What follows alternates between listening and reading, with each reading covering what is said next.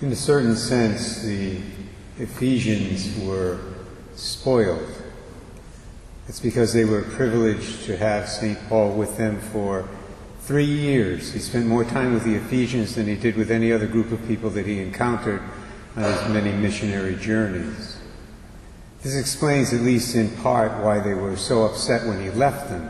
As we heard in today's first reading, the presbyters, that is to say, the priests of Ephesus, were in tears when Paul left their city, realizing that they would never see him again, at least on this side of the grave. But they had to let go of Paul so that he could bring the gospel message to other places. And they had to take on the responsibility of preaching and teaching the gospel themselves to their fellow Ephesians. They could no longer count on Paul to shoulder the burden in that regard. And Paul warns them beforehand. He gives them a stern warning. It's not going to be easy. Tells them that there will be people who attack them and their community from the outside. And even more tragically, he says that there will be those who will attack them and their community from inside the church.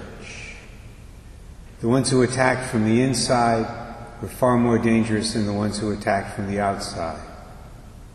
And you know what, my brothers and sisters? They are still more dangerous. This is still true in 2023.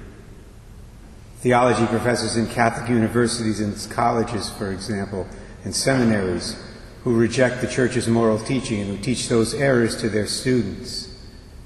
Public figures who call themselves good Catholics but who advocate laws and policies that attack religious freedom and make what's evil legal priests who no longer embrace the teaching of the church, but who still remain active in ministry. These people are far more dangerous to the mission of the church than most unbelievers are because they poison the faith, they undermine the faith of good people. They cause confusion, they cause scandal among the faithful because they claim to be Catholic and claim to represent the church, but they don't. St. Paul said to the priests of Ephesus, as we heard a few moments ago, I did not at all shrink from telling you what was for your benefit. Translated, that means I told you the truth, the whole truth, and nothing but the truth, even when it wasn't easy. We need to pray this morning that all Catholics, especially all Catholics in position of authority in the church or in secular society, we pray that they will follow St. Paul's great example.